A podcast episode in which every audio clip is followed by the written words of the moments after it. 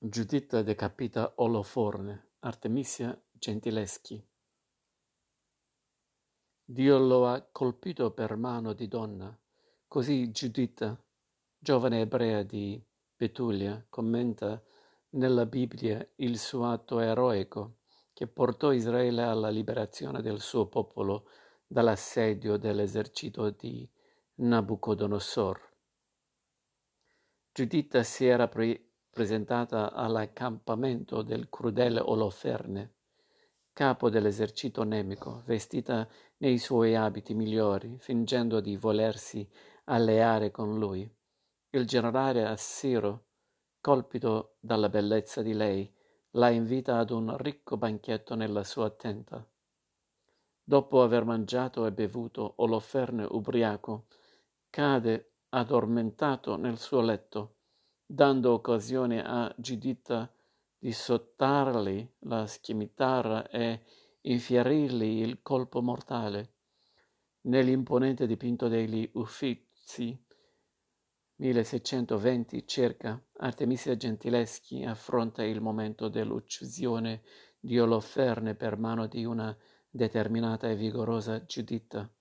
L'effetto d'insieme è potente e spaventoso. Il corpulento generale è ubriaco e riverso sul letto, la testa afferrata per la chioma, la spada che affonda nel collo. Artemisia non esita ad esibire un dettaglio cruento come il sangue che schizza copiosamente fino a macchiare il petto della stessa Giuditta. Il quadro era stato terminato a Roma, dove Artemisia era tornato dopo sette anni di permanenza a Firenze dove aveva potuto rinverdire il contatto con le opere caravaggesche. La naturalistica virilità della rappresentazione produsse severe reazioni al suo invio a Firenze e negò al dipinto l'onore di un'esposizione privilegiata in galleria. Anzi, a fatica di Patrice, e solo per intervento dell'amico Galileo Galilei riuscì a farsi corrispondere con grande ritardo il compenso a suo tempo pattuito dal Granduca Cosimo II de' Medici.